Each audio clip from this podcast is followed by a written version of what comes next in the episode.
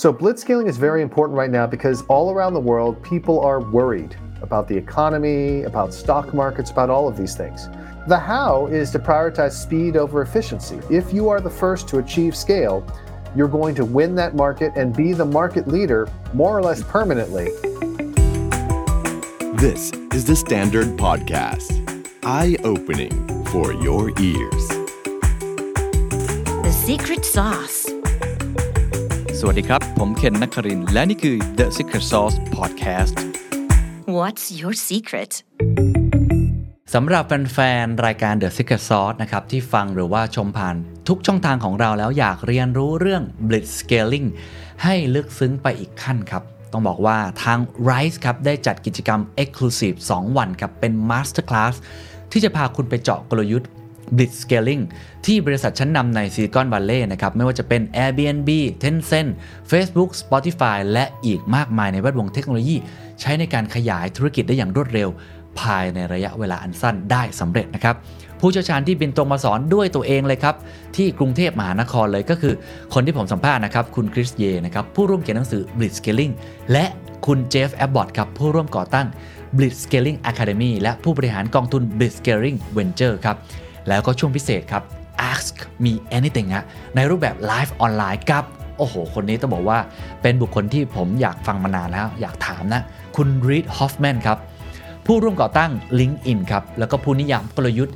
Blitz Scaling และผู้บริหารของกองทุนชื่อดังอย่าง Greylock Partners นะครับ แล้วก็คนนี้ยังเป็นเเจ้าของพอดแคสต์ที่ผมชื่นชอบมาก ๆ นะครับ ก็คือ Master of Scale งานจัดขึ้นวันที่ 30-31 สิงหาคม 2565 ครับ ศึกษารายละเอียดเพิ่มเติมได้ทางลิงก์ที่ปักหมุดไว้ในคอมเมนต์แรกนะครับ พิเศษครับสำหรับผู้ที่ติดตาม The Secret Sauce เพียงกรอกหรือว่าแจ้งโค้ด The Secret Sauce ครับ รับส่วนลดสูงถึง 20,000 บาท เหลือเพียง 130,000 บาท จากราคาปกติ 150,000 บาทครับ Blitz Scaling โตเร็วแบบสายฟ้าฟาด เร็วดุดนรกคืออะไร แล้วเราจะมาปรับใช้กับธุรกิจของเราได้อย่างไร ทุกท่าน เคยได้ยินคำว่า blitz scaling ไหมครับคำว่า scale ก็คือการขยายธุรกิจใช่ไหมครับ การเติบโต ส่วนใหญ่แล้วก็จะมีคำว่า fast scale หรือว่าวิธีการในการเติบโตที่รวดเร็ว แต่มันมีคำคำหนึ่งคือ blitz scaling จริง ๆ แล้วต้องบอกว่าเป็นหนังสือที่ได้รับความนิยมมากในช่วง 2-3 ปีที่ผ่านมานะครับ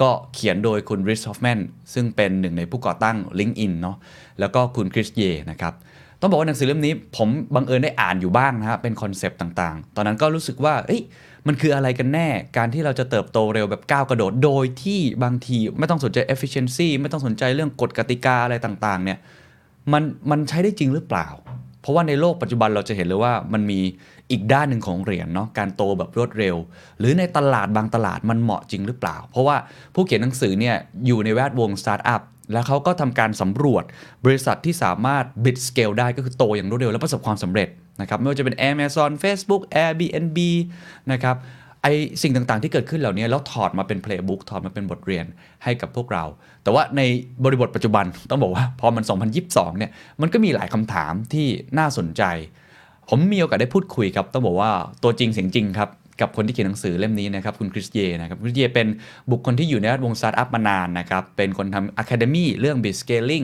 เป็นทำเกี่ยวข้องกับการเทรนคนนะครับให้คำปรึกษาสตาร์ทอัพมากมายเพราะฉะนั้นตัวจริงเสียงจริงอยู่ที่พาโลอัลโตนะครับมีโอกาสได้พูดคุยกันอพอดีว่าคุณคริสเยเนี่ยเขาจะมาที่เมืองไทยนะครับช่วงปลายเดือนสิงหาคมมา ทำเวิร์กช็อปให้กับคนไทยนี่แหละครับ ได้เข้าใจ principle หรือ strategy เรื่อง bit scaling นะครับ ซึ่งเชิญมาโดยทาง Rise Academy นะครับ ใครสนใจก็ลองไปดูได้นะครับ ต้องบอกว่าเป็นโอกาสที่เราเห็นไม่บ่อยนักนะครับ บทสนทนาที่วันนี้จะคุยกันก็จะคุยกันเรื่อง bit scaling ซึ่งแน่นอนเราจะปูพื้นฐานกันมันคืออะไร มันแตกต่างจากกลยุทธ์ปกติยังไง ข้อควรระวังคืออะไร มันเหมาะกับทุกคนจริงหรือเปล่า แต่ว่าสิ่งที่ผมชอบมากกว่านั้นก็คือ เนื่องจากเจอตัวจริงสิ่งจริงในวงการนะก็เลยได้ได้คุยกับคนที่อยู่ในริงไซด์เลย เรื่องของคริปโตเคอเรนซีเขามองยังไงในตอนนี้เว็บฟรีที่มันไฮป์มาก ๆ เลย เขามองยังไงกับเรื่อง Metaverse นะครับหรือเขามองยังไงกับเรื่อง Recession อ่าเขามองยังไงว่าตอนนี้สตาร์ทอัพหลายสตาร์ทอัพหรือว่าบริษัทเทคโนโลยีเนี่ยปลดคนงานออกค่อนข้างเยอะ หรือฟรีซคนเอาไว้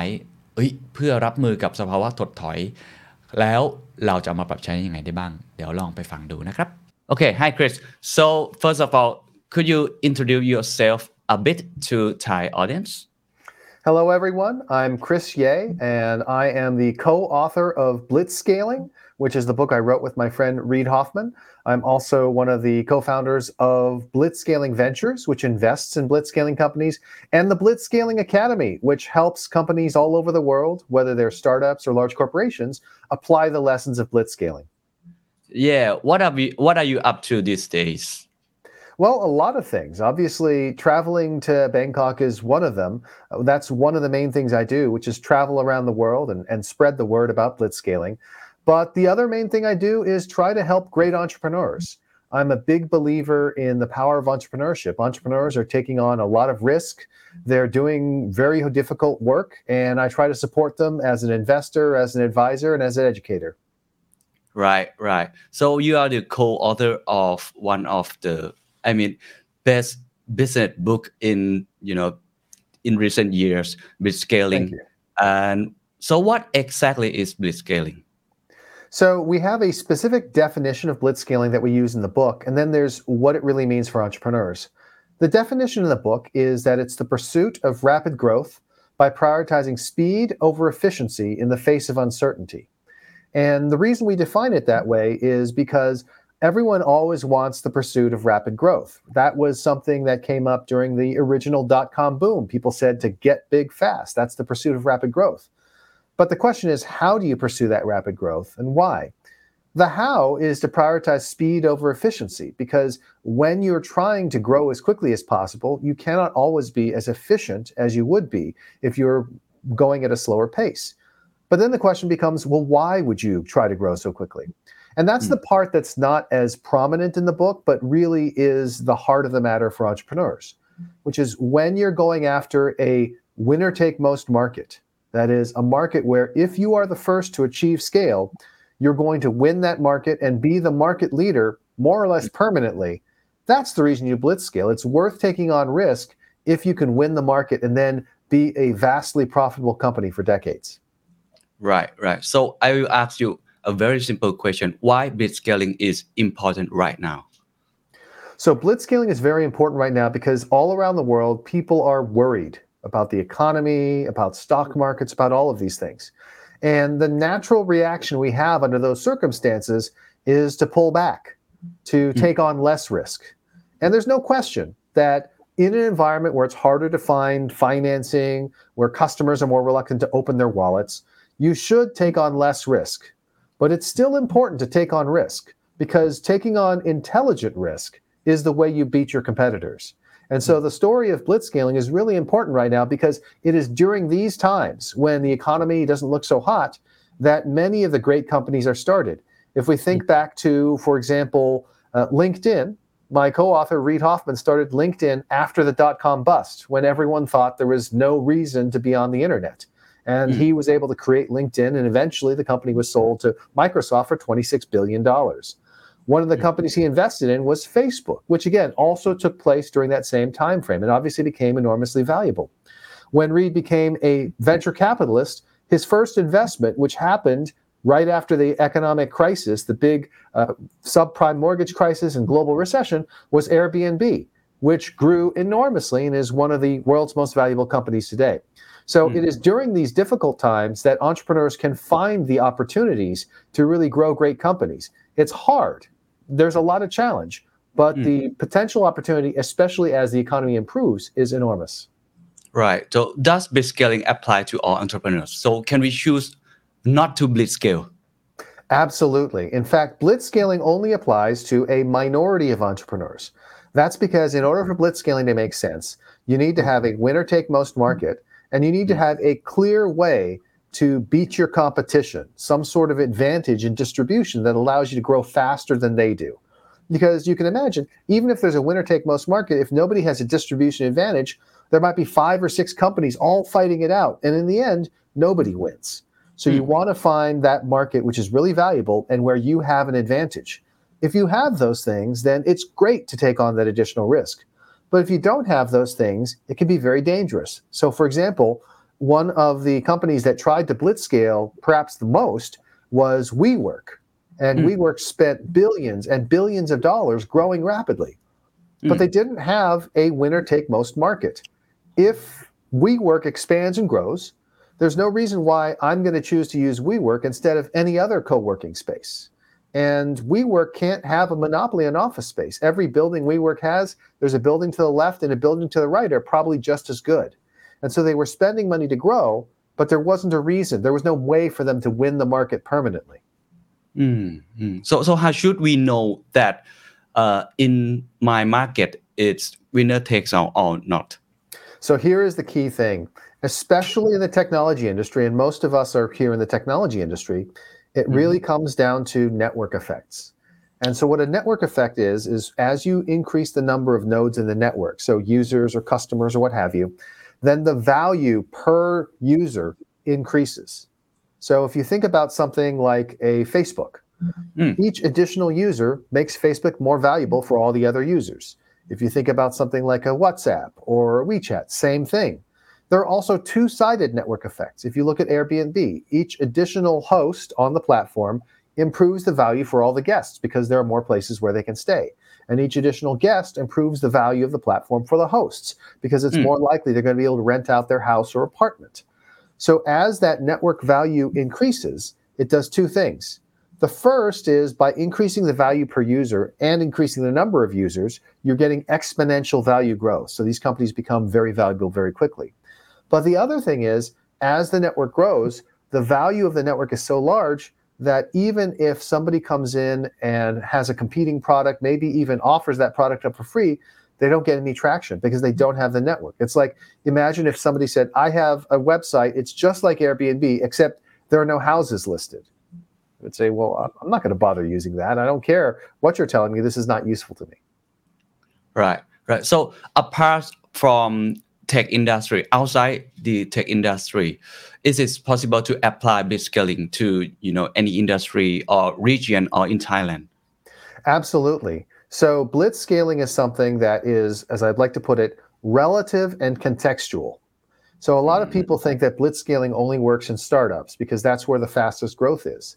But blitz scaling is really a competitive strategy. It's a question of in this particular kind of market, can I beat the competition? And in other markets that are outside of, say, the internet, the growth may be slower. But as long as you're moving faster than the competition and improving your competitive position, you might still be blitzscaling. Mm. In the book, we talk about all sorts of different industries. There are people who have blitzscaled in apparel and clothing. There are people Mm. that have blitzscaled in food and beverage. So there's all sorts of ways to do this. And as long as you are moving faster than the competition and your scale is giving you a significant competitive advantage, you can potentially apply the lessons of blitzscaling. Right. So how to blitzscale? How do we do blitzscaling? Well, the most important thing is to first assess your market and make sure you have that winner take most market.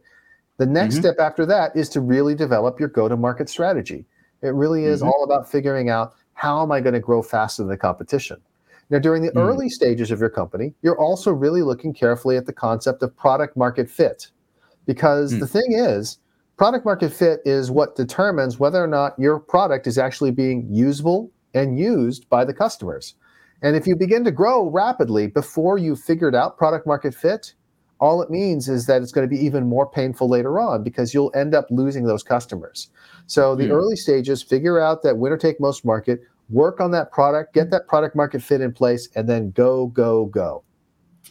Yeah, but but how to find perfect product market fit? It is it's very difficult, you know.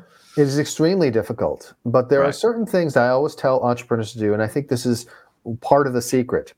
So, when it comes to product market fit, you have to be looking at the right information. The way to tell whether or not you have product market fit is based on metrics. Now, the best mm. metric, of course, is uh, it does your customer return year after year and pay you money. That's the best metric. That's ultimately what you want because that determines the value of your company. But Mm. that's a trailing indicator. It takes a long time for that to be the case. You only find out after a year if they're going to stay with you.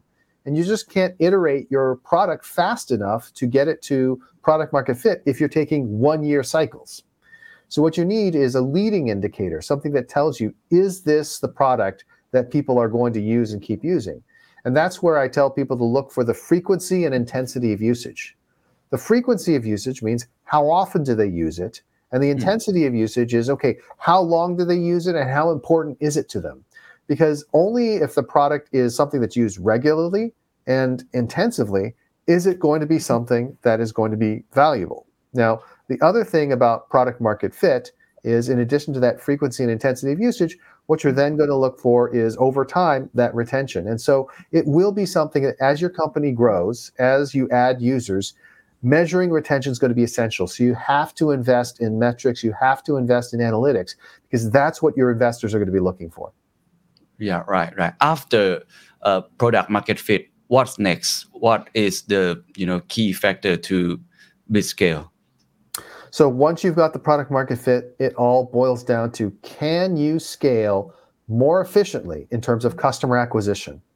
Customer mm-hmm. acquisition is essential. And the key way to scale effectively with customer acquisition is not just figure out how to spend money more effectively, because mm. everyone can spend money. But what right. you want to do is you want to figure out is there a way for me to design virality into my product so virality. that as mm-hmm. people use the product, they're bringing in new users. Sometimes that's organic, right? If you take something like a, a Dropbox, for example, with Dropbox, if you share your files with other people, they naturally create Dropbox accounts for themselves. So that's a mm. natural virality. But there's also incentivized virality. So with Dropbox, if you refer your friends and they create Dropbox accounts, they get more free storage and you get more free storage. So that incentive also helps to drive that virality. And so to the extent that you can find a way to get the virality built in, that's how you grow. I, I read from uh, in your book um, you mentioned about the four key growth factors for blitzscaling. So can you explain more about this? Absolutely. So the four key growth factors of blitzscaling are the things that power your growth. And we've talked a little bit about them, but I'll mention some of the other ones. So we've talked about you need that winner take most market. You have to have those network effects in place. we've also talked about the importance of your distribution strategy. Are you able to go to market more effectively? But there's two other really important things that need to be in place. The first is you need to have a big market.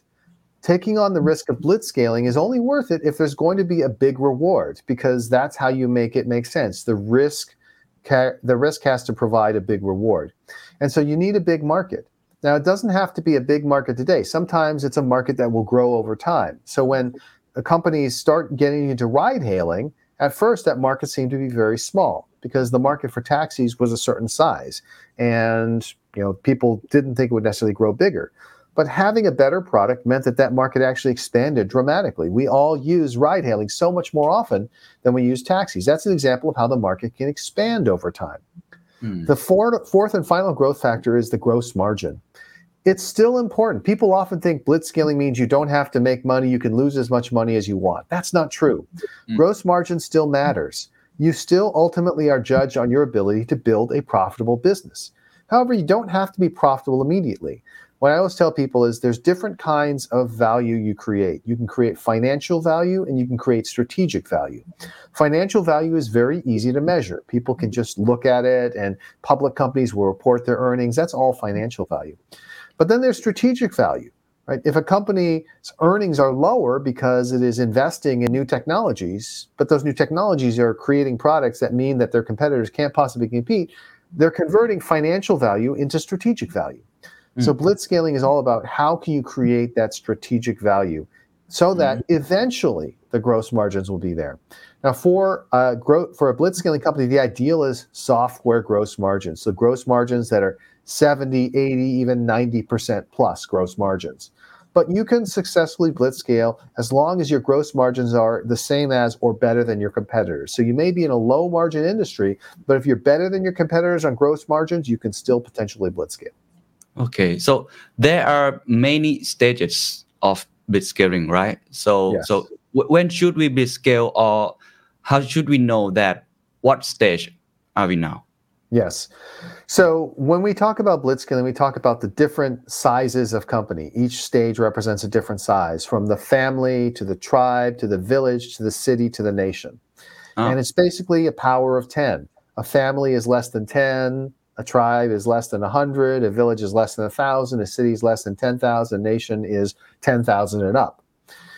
So those are the stages, but that's a description of the company What you're asking for is the prescription.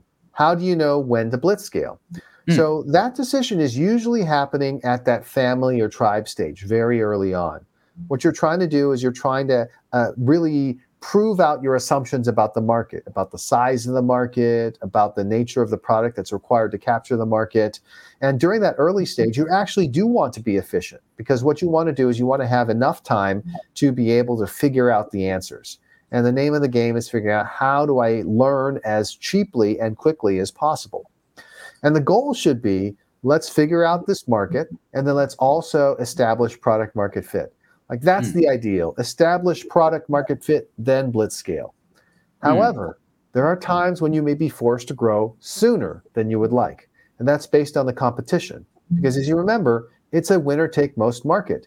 That means that somebody else could win it too. So if you have competitors who realize that this is a winner take most market and they begin to grow before you do, the risk is they achieve critical scale and then it doesn't matter what you do. It doesn't matter how efficient you were.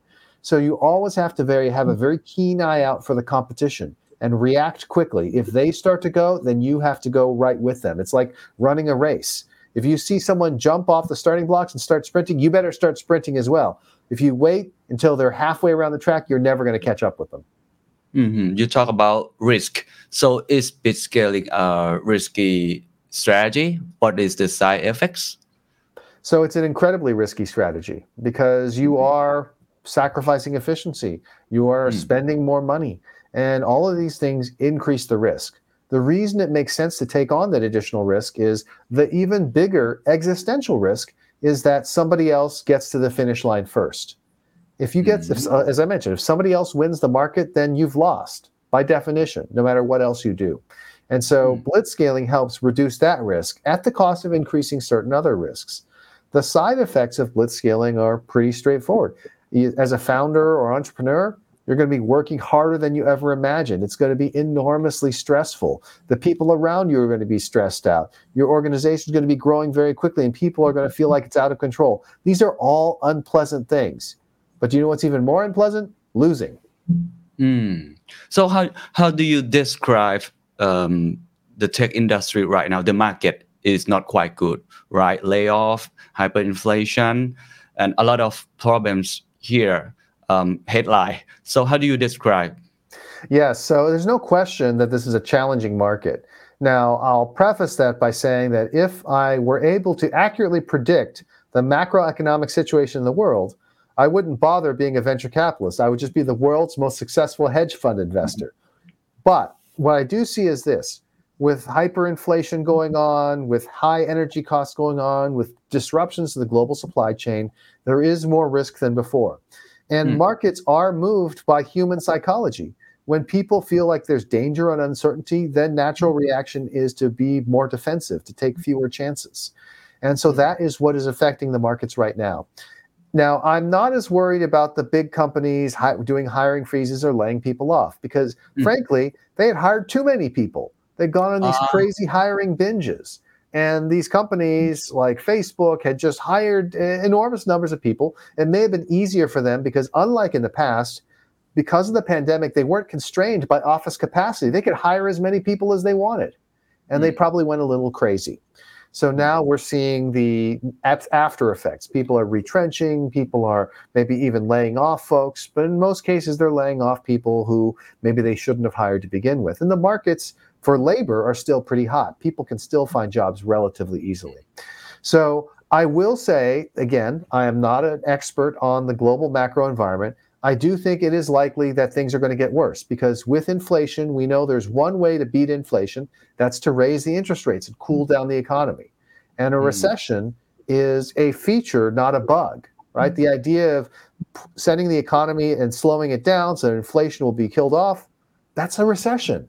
And so Hmm. I do think it's likely we will see a recession at some point in time. But by the way, recessions don't affect every industry equally. The Hmm. dot com bust in the early 2000s affected the technology industry more than the rest of the world. The subprime mortgage crisis affected the technology industry less than the rest of the world. It's still uh, an open question what's going to happen with this one. If I were to make a prediction, I would say there's going to be more of a bust in areas like Web3, which were more speculative, and Mhm. less of a recession in areas where there are still products that consumers want to get that are affordable enough for them. The consumers are still not feeling poor. So I think there's still plenty of chances to build great companies. Oh, interesting. Uh, you have seen a lot of crisis, as you mentioned about subprime, dot com boom, and we are here in recession and pandemic, right? So, so wh- what is your playbook to overcome this crisis and find the opportunity during crisis? Excellent question. So, the most important part of the playbook is to optimize for adaptability. Mm. So, it's all about adaptability because we are in uncharted waters. With the pandemic, nobody had dealt with it before. And so, what I told people is the answer is not to turtle up and just, you know, close yourself off and, and wait for it to blow over, but rather instead to say, what can I do to adapt to the situation more quickly? And one of the things I actually told people at the beginning of the pandemic is, you know, this pandemic surprised all of us. We should have seen it coming. There were news reports, there were all these things happening, but nobody wanted to believe it. Everyone wanted to believe it was going to be okay. And so many of us were caught flat footed, and we should have known earlier than we did. But the similar thing happens out the other end, right? As we get vaccines and we're able to get vaccinated and we're able to return to many kinds of normal business, a lot of companies maybe had found themselves short uh, of staff and resources, like the airline industry as a whole found itself without enough planes, without enough pilots. Uh, and that's why many of us who've traveled over this summer have seen the delays and the cancellations and the other problems. So the thing I would say is focus on that adaptability. Be Mm. not just cautious, but be hmm. aggressive once you've determined which way things are going. So when hmm. you have said, okay, hmm. this is the new reality, move aggressively in that direction rather than saying, oh, I'm just going to take it slow. I think that the important question is which way to go, right? I, I know you are not the futurist, but you have seen a lot of startups. So I think you should know the way to go. What are the key emerging trends or the future that you try to go?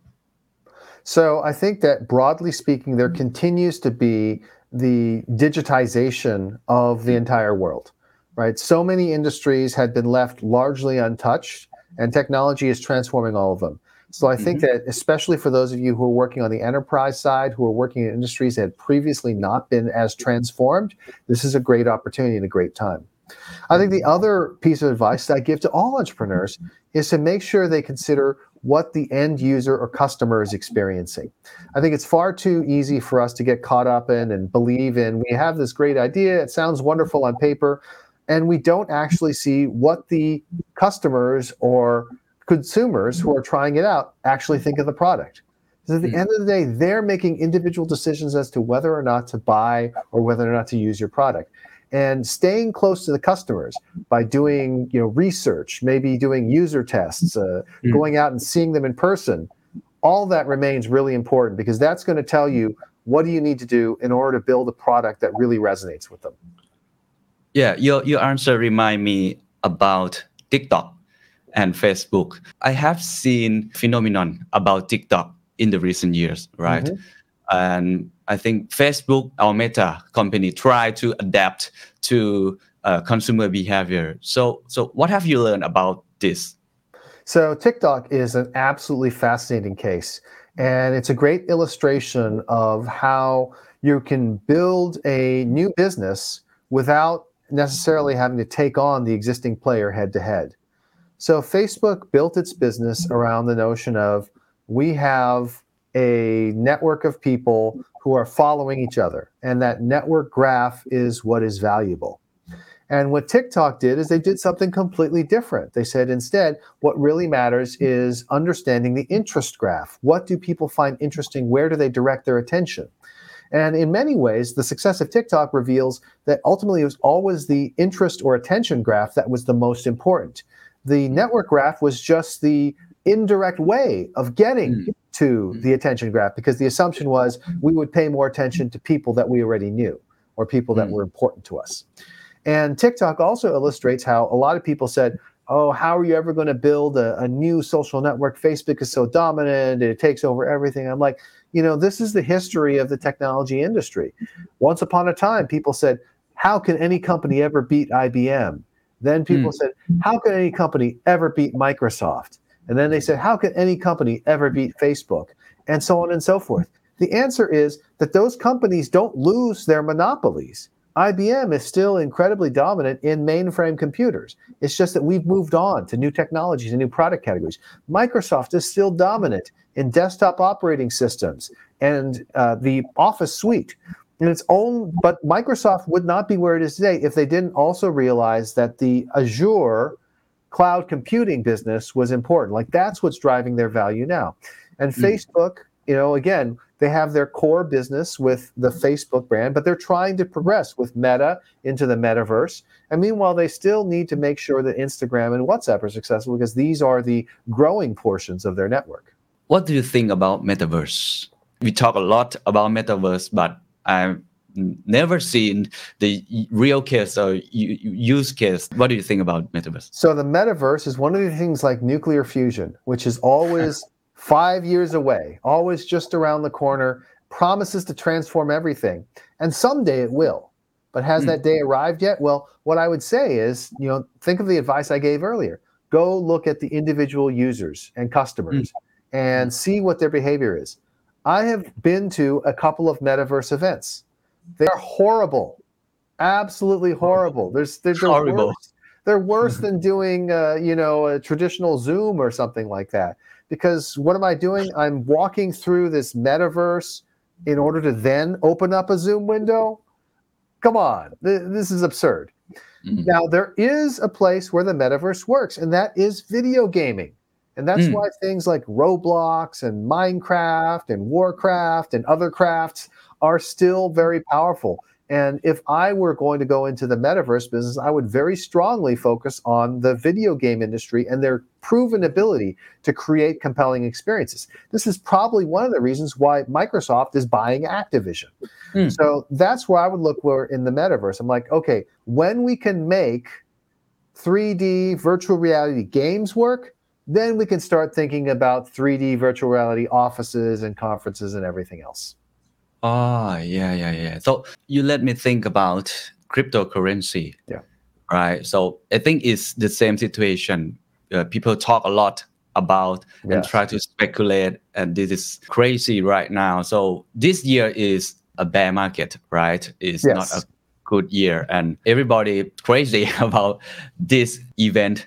Uh, Celsius in Thailand, we we have awful event as well. If you know that, so, what do you think about this? So, I think in the cryptocurrency realm, I mean, there's two things, and we should separate cryptocurrency from Web3 as well.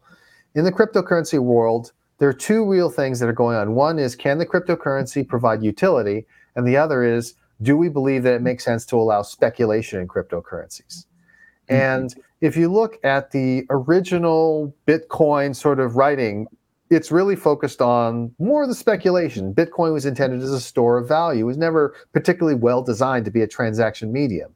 Of hmm. course, mm. the idea was we could use it for transactions, but it's proven to not be particularly effective for that. The same is true for Ethereum, even with the virtual machines and the gas fees and everything else. And so, as a result, I think everyone's focused on the speculation side. I do think that their potential for cryptocurrency is, you know, let's take out the speculation can cryptocurrency mm-hmm. do a better job than the Visa network or MasterCard network or transactions? Can it do a better job of enabling micropayments and things like that? There's projects like the, the Bitcoin Lightning Network that are trying to do things along those lines, as well as other layer one chains and layer two chains, even, and things like that. But it always boils down to does it actually do something better? And it better do mm-hmm. something a lot better than the hmm. existing way of doing things for too long, people have sprinkled Web3 on everything with the notion that the speculation and the speculative fever would allow them to raise money. And they were right, but eventually they would have to deliver if they weren't smart enough to sell to someone first. And so mm-hmm. that's what we're seeing happen right now. And people sometimes say, well, you know, there have been previous crypto crashes before, and you know, why would this be any different? And it just the industry just went bigger and bigger from there. And I said, all those previous crashes took place when there were fewer and fewer people who were even aware of what cryptocurrency was. And so the crash occurred, but there was always a crop of new people who had never even thought of cryptocurrencies before that people could get into the system. This time, too many people have already speculated and touched cryptocurrencies. There's not a ah. giant supply of 100 times as many people out there who haven't heard of cryptocurrencies. Everyone's heard of it. And so hmm. It has to be something you can no longer ride the speculative cycle. There has to be utility. There has to be some way in which it's actually better than non crypto ways of doing things. Oh, good point. So, do you invest in cryptocurrency? I have a small amount of money in cryptocurrencies. That is because I believe that it is makes sense, uh, given that I am not smart enough to know how everything's going to work. That I should own at least a little bit of it. But I think that Mm. that's the appropriate thing. Put a little bit of it. The tragedy is we saw people with things like Terra and some of these other supposedly safe, high yield products lose their Mhm. life savings. And they said, oh, this is a stable coin. It's safe. There's no risk. I'm like, there's always risk. You cannot Mm. jump into a completely unregulated market and expect it's going to be as safe as a regulated market. That has proven to be a lie. Okay, but but do you still believe in cryptocurrency world? I think that cryptocurrency will still have a role in cross border transactions. I Mm. think it will have a role in uh, areas where they don't necessarily feel like they trust the local currency. I mean, look at the fact that Russia recently put a ban on using cryptocurrencies. Why did they do that? You could still buy, you could still hold it and everything. Why did they do that? Because they're afraid that people will start using them as an alternative to the ruble, which the inhabitants of Russia can't trust because it's Hmm. completely cut off from the international monetary system. So there will continue to be reasons why people use cryptocurrency. Will it get to the point where people will use it instead of the US dollar when you have the opportunity to just use the US dollar and existing transaction mechanisms, which have not proven as vulnerable to these massive frauds? Because guess what? They've been tested for decades and decades. I doubt that, right? I think that you have to get to the point where the cryptocurrencies can deliver a better value before people will take on that risk. Mm, okay, so let's get back to blitzscaling. So, what is the biggest uh, mistake entrepreneurs make when implementing uh, the blitzscaling methodology? The biggest mistake they make is treating it as sort of a one time event. They will say, I've achieved product market fit. And then Hmm. they think to themselves, and this is what the way it's going to be. Or I have achieved this competitive advantage. And they think now I'll always have a competitive advantage. Not mm. true, right? As the market changes, as competitors come mm-hmm. out, your overall position may change. And you have to remain vigilant. It becomes very easy for an entrepreneur who has seen some early success, who has seen their company grow, sees the valuations rise, thinks of themselves as a paper millionaire or even billionaire, to then get complacent and say, Mm. no problem, it's all going to work out. There's no such thing, right? You could always lose it all. Just ask any of the people who invested in something like Celsius at a multi billion dollar valuation, or ask any of the people who put their money in Three Arrows Capital or anything like that. These things seem like a sure thing. It felt like, hey, I've made hundreds of millions of dollars. How could I lose it? You can always lose it. So remain vigilant. That's the most important thing for entrepreneurs to keep in mind. Okay, let's talk about the founder, CEO, CFO, or whatever. Yeah. What is the important skill set or mindset that we should take? So, the most important thing is to focus on learning. So, here we are, we're in the startup world. It means we're always trying new things. We're trying to mm. do new technologies, we're creating new products, we're focusing on new markets. The key thing is it's always new. And that means that we have to be able to learn new rules. We have to be able to go out there, even if the rules haven't been written down, and figure out how do we win at this game. Mm. But the other thing that we have to remember is that the game is always changing as our company grows, as technology evolves, as the market evolves. So not only do you need to, as an entrepreneur, have the ability to learn, you also need to have the ability to unlearn, to let go of the things that allowed you to be successful in the past if they're not going to allow you to be successful in the future. Mm. So the last question is there any advice for Thai entrepreneurs? So you have to think in the long term. Uh, Thailand is in a wonderful position, as is most of the rest of Southeast Asia, and that is the demographic position. So Mm. if we look around the world, we can see places like Europe or even China, where the demographics are now heavily working against them. The, the Mm. working age population has peaked. There's going to be more and more people supporting an increasingly burdensome welfare state. It's going to be difficult for them to continue to innovate. And it is places where there remains a strong population of young people who are not beholden to the previous ways of doing things that are going to be able to do new and innovative companies and create new and innovative businesses. And the other thing that is really working in favor of companies and countries like Thailand is the fact that the world is becoming more global.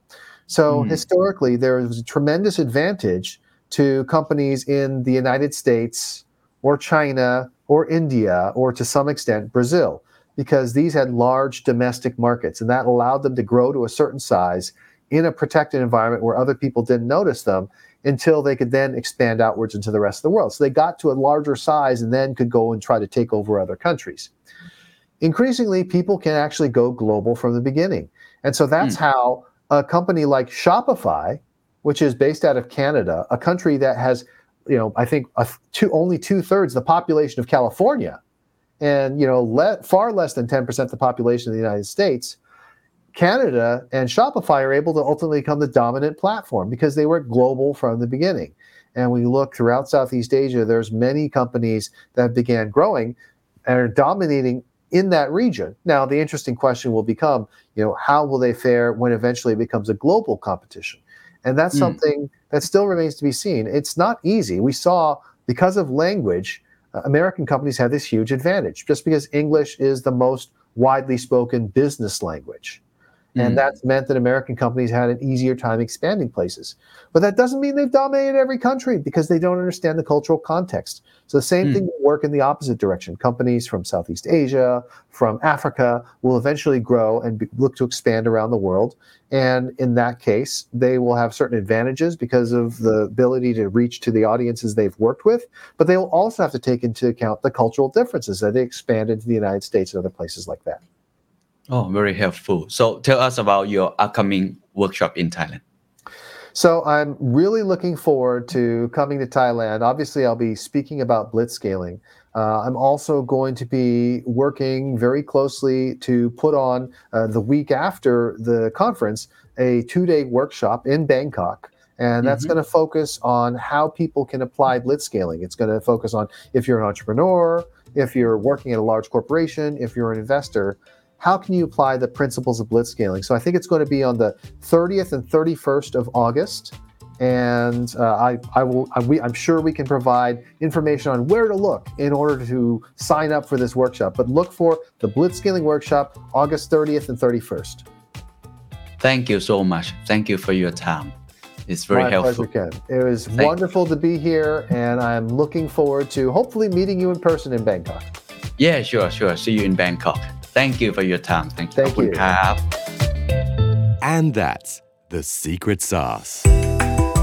ถ้าคุณชื่นชอบ The Secret Sauce เอพิโซดนี้นะครับ ก็ฝากแชร์ให้กับเพื่อนๆ คุณต่อด้วยนะครับ และคุณยังสามารถติดตาม The Secret Sauce ได้ใน Spotify SoundCloud Apple Podcast Podbean YouTube และ Podcast Player ที่คุณใช้อยู่นะครับ และอย่าลืมติดตาม Facebook Fanpage The Secret Sauce เข้ามาติชมเข้ามาพูดคุยกับผมได้เลยนะครับ